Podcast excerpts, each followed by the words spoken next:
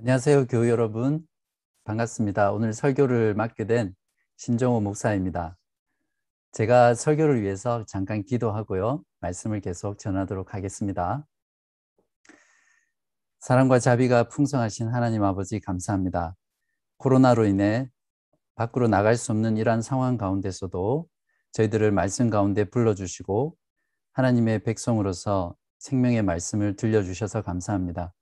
이 시간 저희들에게 말씀으로 찾아와 주시고 하나님의 말씀을 통해서 우리가 하나님의 소유된 성도라는 것들을 발견할 수 있도록 도와주시고 하나님의 말씀을 통해서 이 어려운 시기들을 잘 감당하고 인내하며 또 하나님께 나아가는 저희 모두 되게 하여 주시기를 예수 그리스도 이름으로 간절히 기도하옵나이다. 아멘. 2008년 4월 24일 울산신문에 실린 기사 내용입니다. 기사 제목이 이렇습니다. 법전 대신 성경책 판사님의 명판결. 제가 기사 전문을 그대로 읽어 드릴게요. 제45회 법의 날을 앞두고 울산지법의 한 판사가 법리적 판단에 그치지 않고 양심에 호소하는 명재판으로 분쟁을 원만히 해결한 사건이 뒤늦게 알려져 화제입니다. 화제의 주인공은 울산지방법원 민사단독 김은구 판사입니다. 김 판사는 교인들끼리 교회 일로 다투다가 서로 폭행하고 쌍방이 원피고로 치료비를 청구하며 소송까지 제기한 사건을 맡게 됐습니다. 기독교인인 김 판사는 재판 기록을 미리 검토하면서 교회가 교인들 간의 분쟁으로 분열될 상황에 처해 있고 이 사건도 그 과정에서 발생한 일이라는 데 대해서 안타까워했습니다. 또 이런 사건은 법정에서 시비를 가리는 일도 중요하지만 당사자들끼리 원만하게 해결할 수도 있을 것이라는 판단을 했습니다. 김 판사는 이들에게 평소 즐겨 읽던 성경 구절을 읽어주리라 생각하고 지난 22일 울산지법 115실에서 속개된 심리대에 법전과 더불어 성경책을 들고 들어갔습니다. 김 판사가 원고에게 명령한 것은 고린도전서 6장의 내용을 피고는 물론 방청객들이 모두 들을 수 있도록 큰 소리로 읽어보라는 것이었습니다. 고린도전서 6장은 바울이 교, 교인들끼리 송사를 일삼는 고린도 교회에게 보내는 편지로 서로 형제라 부르는 교인들끼리 송사하는 것은 이미 허물이 있다는 것이라고 가르치는 교훈을 담고 있습니다. 너희 가운데 형제가 한 일을 판단할 만한 지혜 있는 자가 이같이 하나도 없느냐? 형제가 형제로 더불어 송사할 뿐더러 믿지 아니하는 자들 앞에서 차라리 불의를 당하는 것이 낫지 아니하며 차라리 속는 것이 낫지 아니하냐? 저희는 너희 형제로다. 원고와 피고들 뿐 아니라 법정을 가득 메운 교인들은 성경 구절을 들으면서 법정에서 다루는 것이 교인의 도리에 어긋난다는 생각을 하게 됐고 판사의 의도를 충분히 이해하게 됐습니다. 쌍방 간의 소송을 제기했던 교인들은 모든 소송을 취하하고 더 이상 법정 다툼을 하지 않기로 했습니다.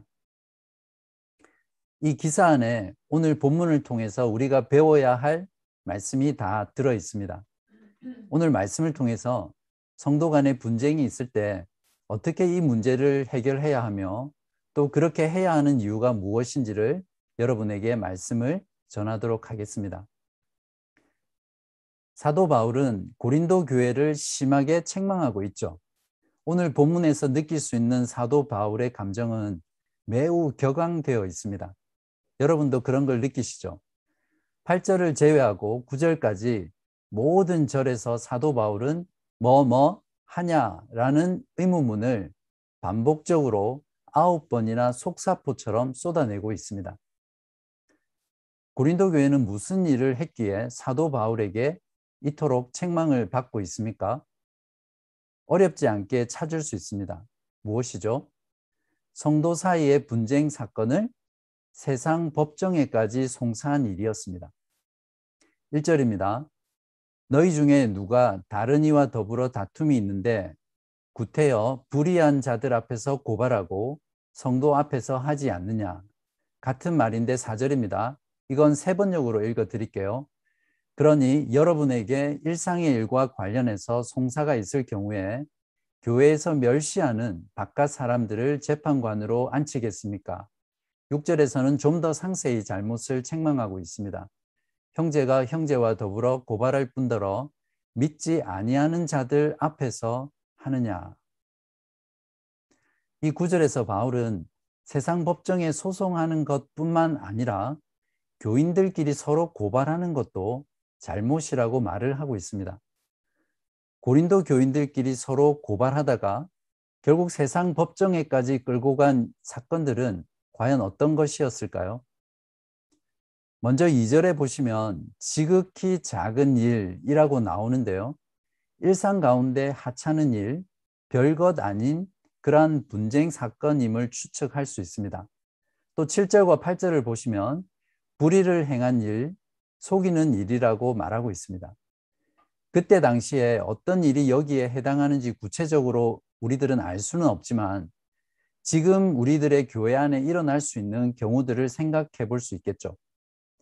불의를 행한 일이란 다른 사람을 부당하게 대했거나 공정하지 않게 대한 일을 말할 것입니다. 또 속이는 일이란 거짓말로 다른 사람을 모함하거나 또 거짓 소문을 퍼뜨려서 중상모략을 한다든지 또 다른 지체들의 명예를 훼손하는 것이겠죠. 또한 교인들끼리 사업 관계나 고용 관계 혹은 금전 거래 등에서 발생하는 그런 일들로 볼 수 있을 것입니다. 사람이 사는 사회이기 때문에 이런 일들은 비일비재하게 일어나죠.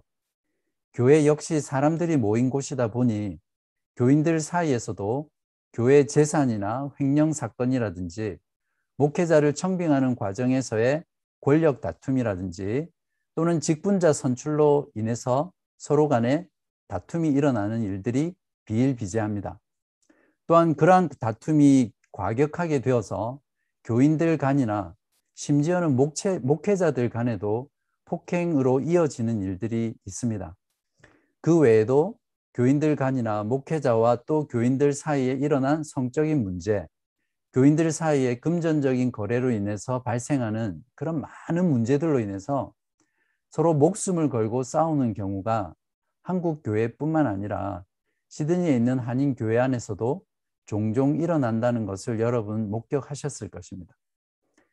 시드니에 있는 한인 교회들의 경우에는 보도가 되지 않아서 잘 모르겠지만 한국 교회의 경우 서로 싸우다가 경찰에 신고를 하거나 또 세상 법정에 고발하고 소송하는 일이 정기적으로 기사를 도배하고 있음을 우리는 자주 보게 되죠. 사도 바울은 오늘 본문에서 그들을 책망만 하고 끝나지 않습니다. 분명한 성경적 원리와 원칙을 근거로 해서 교인들 간의 분쟁의 사건이 있을 때 어떻게 해야 하는지를 그 해결책을 아주 강력하게 권고하고 있습니다. 대원칙은 교회 내에 분쟁 사건이 일어났을 때 그것을 세상 법정에 가지고 가서는 안 된다는 것입니다. 반드시 교회 내에서 해결해야 할 것을 종용하고 있습니다. 물론 여기서 사도 바울이 교회 내에서 발생하는 어떤 사건이든지 절대 세상 법정에 호소해서는 안 된다라는 것을 말하고 있지는 않습니다. 어떤 사건의 경우에는 반드시 경찰이나 국가인 사, 세상 법정의 개입이 필요할 때가 있겠죠. 그러한 것들을 구별하는 것은 많은 지혜와 또 분별력이 필요할 것입니다. 아무튼 본문에서는 지극히 작은 일, 불이한 일들, 속이는 일들이라고 했으므로 어떤 명백한 범죄 행위와 같은 형사 사건이 아니라 민사 사건이라고 볼 수 있을 것입니다. 이런 사건들이 성도들 간에 일어났을 경우에는 교회 내에서 그것을 해결해야지 세상 법정에 고발하거나 서로 소송하는 그러한 일들을 하지 말라는 원칙을 사도 바울이 우리들에게 주고 있습니다. 이것을 위해서 사도 바울은 두 가지 실제적인 해결책을 주고 있는데요. 첫 번째 해결책은 교회 가운데 지혜 있는 자를 세워서 판단하라는 것입니다. 5절을 보십시오. 내가 너희를 부끄럽게 하려 하여 이 말을 하노니 너희 가운데 그 형제 간의 일을 판단할 만한 지혜 있는 자가 이같이 하나도 없느냐? 이건 반어법이죠.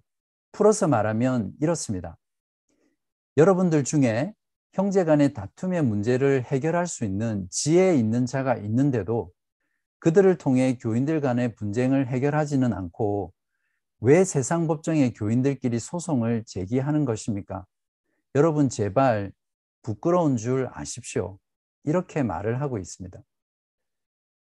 보통 장로교회의 경우에는 교회법으로 담임 목사와 장로들로 구성된 당회에서 성도 간의 분쟁을 중재하거나 또는 판단하는 역할을 하게 되어 있습니다.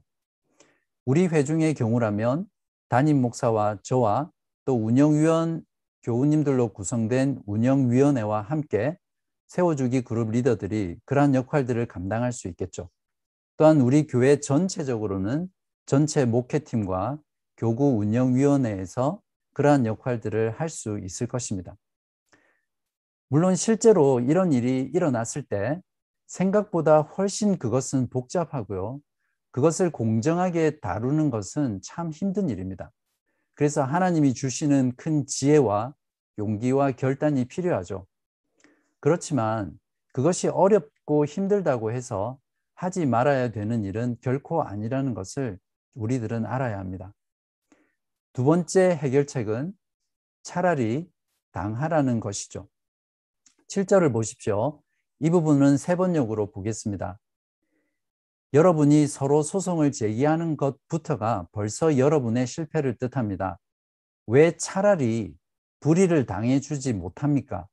왜 차라리 속아주지 못합니까? 사도 바울은 차라리 불의를 당하고 속을 지언정 세상 법정까지 가지 말라고 합니다. 이러한 사도 바울의 공고는 실제로 이런 경험을 하는 교인들에게는 무척 힘든 것이죠. 아마 여러분 중에도 지금 교회 안에서 어떤 문제로 인해서 형제 간에, 자매 간에 또는 형제와 자매 간에 다툼 가운데 혹은 분쟁 가운데 있는 분이 계실지 모르겠습니다. 혹은 겉으로는 다투지 않지만 서로 피하거나 불편한 관계에 있는 분들도 계시겠죠. 아니면 적어도 이전에 한 번쯤은 그런 경험을 하셨던 분도 계실 거예요. 여러분이 다른 교인에게 불의를 당했거나 속아서 손해를 보는 경우가 생긴다면 또한 그랬다면 여러분은 어떻게 하셨고 또 어떻게 하시겠습니까? 처음에는 쌍방 간에 해결을 해보려고 노력하실 겁니다. 보통은 이런 경우에 서로 해결이 잘 안 되죠. 그래서 결국 교회에다가 다툼의 문제를 의뢰하게 되죠. 그러나 때로는 교회가 그것을 처리하는 과정이 정당하지 못할 때도 있고요. 편파적이라고 느낄 수도 있습니다. 또한 교회가 판단과 처분이 처분을 옳게 했다고 하더라도 그러한 교회의 결정을 그대로 받아들이는 것이 쉽게 용납되지 않을 때도 많죠. 그럴 때라도 차라리 당하라는 이 하나님의 말씀은 참으로 순종하기 힘든 부분입니다.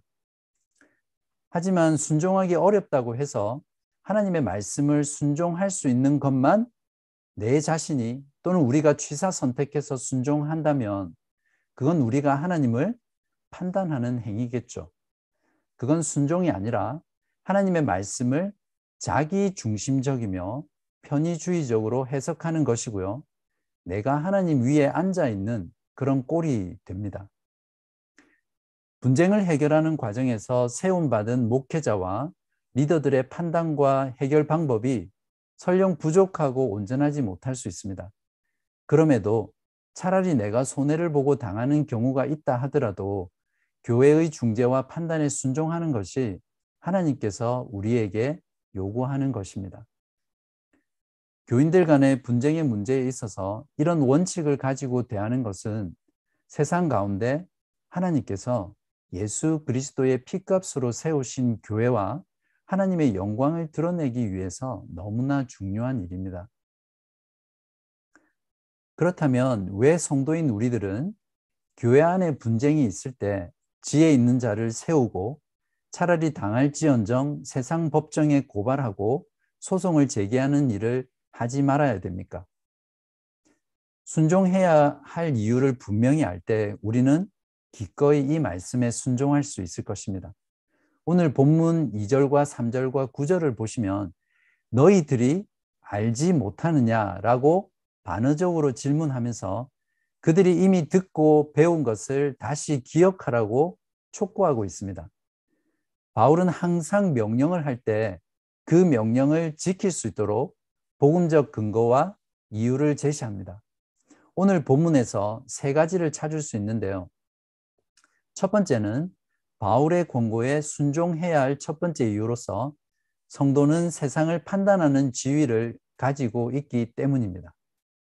2절 앞부분을 보시면 성도가 세상을 판단할 것을 너희가 알지 못하느냐 세상도 너희에게 판단을 받겠거든 라고 말을 하고 있고요. 3절에서는 우리가 천사를 판단할 것을 너희가 알지 못하느냐 라고 말을 하고 있습니다. 성도는 지극히 높으시니 즉 예수 그리스도께서 심판장으로 오실 그때 예수 그리스도와 함께 온 세상을 심판하게 될 것임을 말씀하고 있습니다. 또한 지금도 세상 가운데 복음을 선포함으로써 세상을 구원과 심판으로 판단하는 일을 하고 있는 것이 바로 교회와 성도이죠. 더 이상 말이 필요 없겠죠. 성도가 가진 위상은 이처럼 높고 영광된 것입니다. 제가 7절을 다시 세 번역으로 읽어 보겠습니다.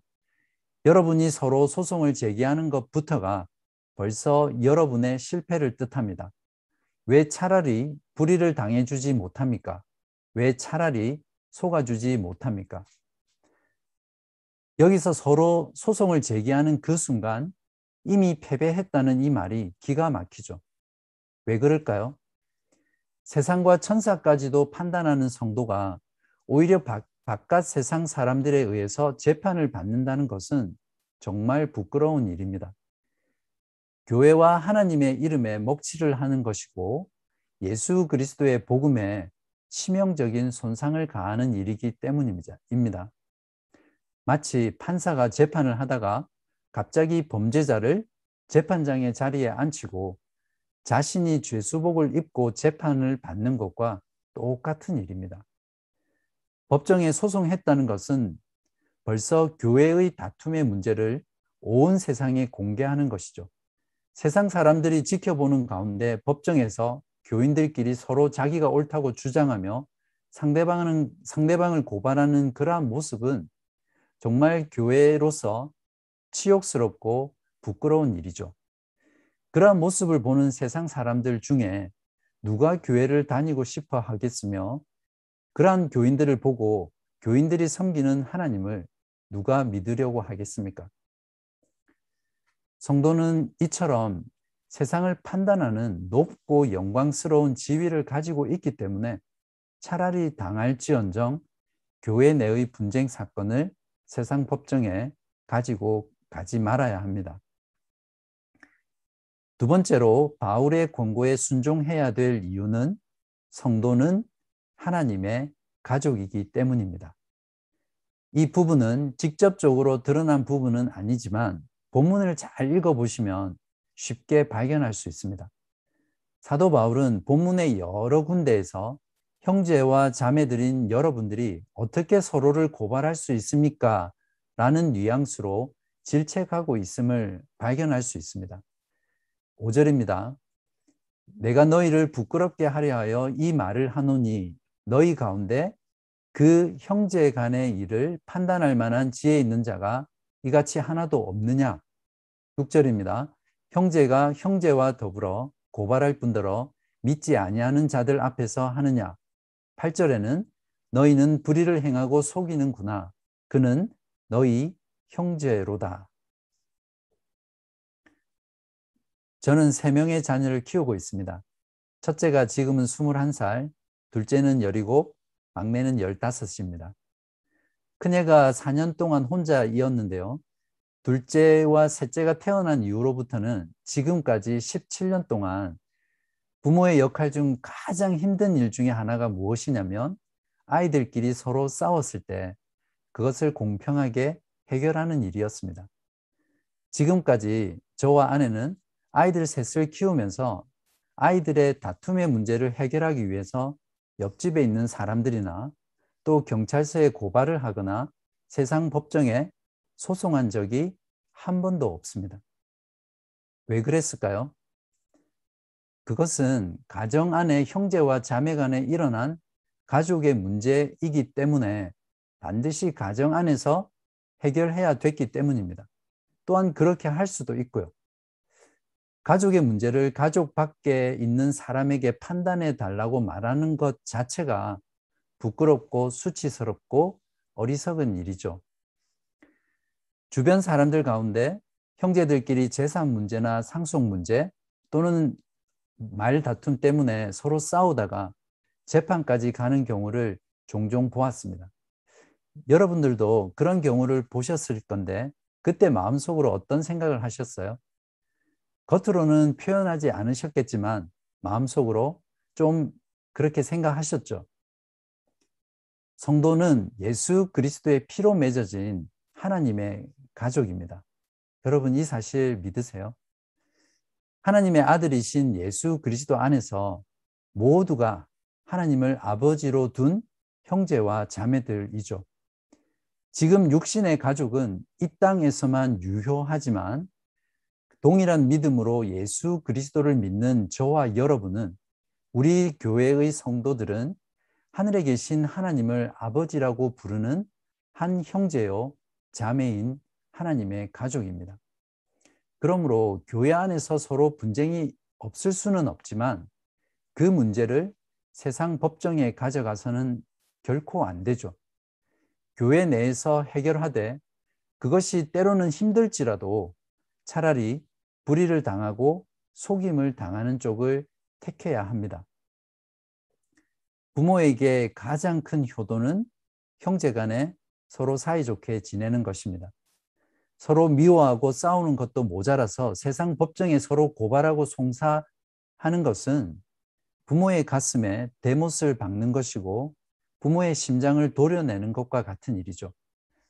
마찬가지로 하늘에 계신 하나님 아버지께서는 성도들 간에 서로 다투며 서로 고발할 뿐만 아니라 가족이 아닌 세상 사람들에게 송사하는 그런 행위를 보실 때마다 가슴에 대못이 박히고 심장을 도려내는 듯한 그러한 고통을 가지실 것이라고 저는 생각합니다.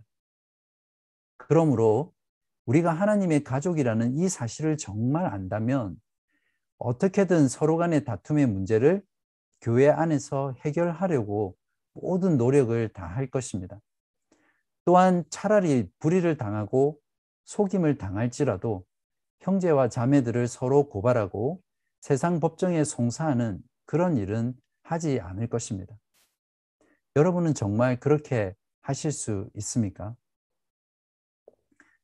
마지막으로 바울의 공고에 순종해야 될 이유는 성도는 하나님 나라를 유업으로 받을 새로운 피조물이기 때문이죠.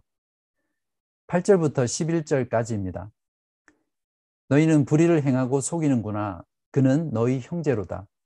불의한 자가 하나님의 나라를 유업으로 받지 못할 줄을 알지 못하느냐? 미혹을 받지 말라. 음행하는 자나 우상 숭배하는 자나 간음하는 자나 탐색하는 자나 남색하는 자나 도적이나 탐욕을 부리는 자나 술 취하는 자나 모욕하는 자나 속여 빼앗는 자들은 하나님의 나라를 유업으로 받지 못하리라. 너희 중에 이와 같은 자들이 있더니 주 예수 그리스도의 이름과 우리 하나님의 성령 안에서 씻음과 거룩함과 의롭다 하심을 받았느니라. 아멘.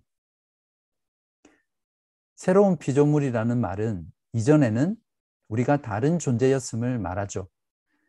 모든 성도들은 하나님의 부르심을 받기 전엔 모두 불의한 자들이었습니다.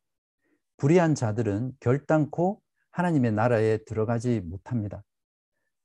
사도 바울은 형제에게 불의를 행하고 속이면서 서로 고발하고 세상 법정에 송사하는 자들을 하나님 나라에 들어가지 못하는 그러한 부류에 넣고 있음을 알 수 있습니다. 만약에 고린도 교회 성도들이 형제들에게 서로 잘못하는 일들에서 돌이키지 않고 계속해서 형제들을 서로 세상 법정에 송사하고 고발하는 일을 한다면 그들도 하나님 나라에 들어가지 못하는 과거의 그러한 불의한 자들이었다고 말하고 있는 것이죠. 사도 바울은 성도로 부름받은 너희들이 어떤 존재인지를 제발 알라고 지금 촉구하고 있는 것이죠. 저와 여러분도 예수 그리스도를 믿기 전에는 불의한 존재였습니다. 그러나 지금은 주 예수 그리스도의 이름과 우리 하나님의 성령 안에서 하나님께 죄 사함 받고 정결하게 되었으며 의롭게 되었습니다. 그래서 이제 영원한 하나님 나라를 유업으로 받게 될 새로운 피조물, 즉 new creation이 되었습니다. 고린도 후서 5장 17절을 우리 다 같이 큰 소리로 한번 읽어보겠습니다. 시작. 그런즉 누구든지 그리스도 안에 있으면 새로운 피조물이라 이전 것은 지나갔으니 보라 새 것이 되었도다. 아멘. 이처럼 성도는 하나님 나라를 유업으로 받을 새로운 피조물이기 때문에 형제와 자매들에게 불의를 행하지도 않으며 또한 불의한 자들, 하나님 나라를 유업으로 받지 못할 세상 사람들 앞에 형제 자매들을 고발할 수 없습니다. 성도는 세상을 판단하는 높고 영광스러운 지위를 가지고 있으며 하나님의 가족이고 하나님 나라를 유업으로 받는 새로운 피조물입니다.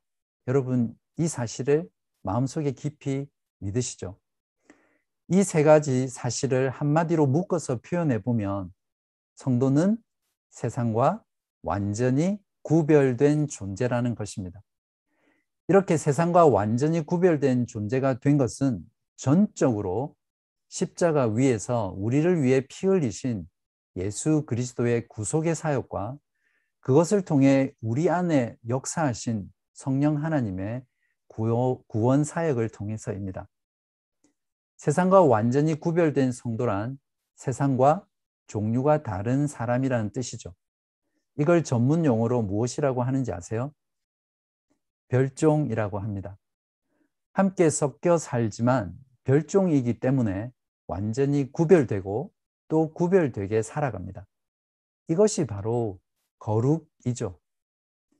별종이란 특별한 종류의 사람이기도 하지만 또한 별에서 온 종류의 사람들입니다.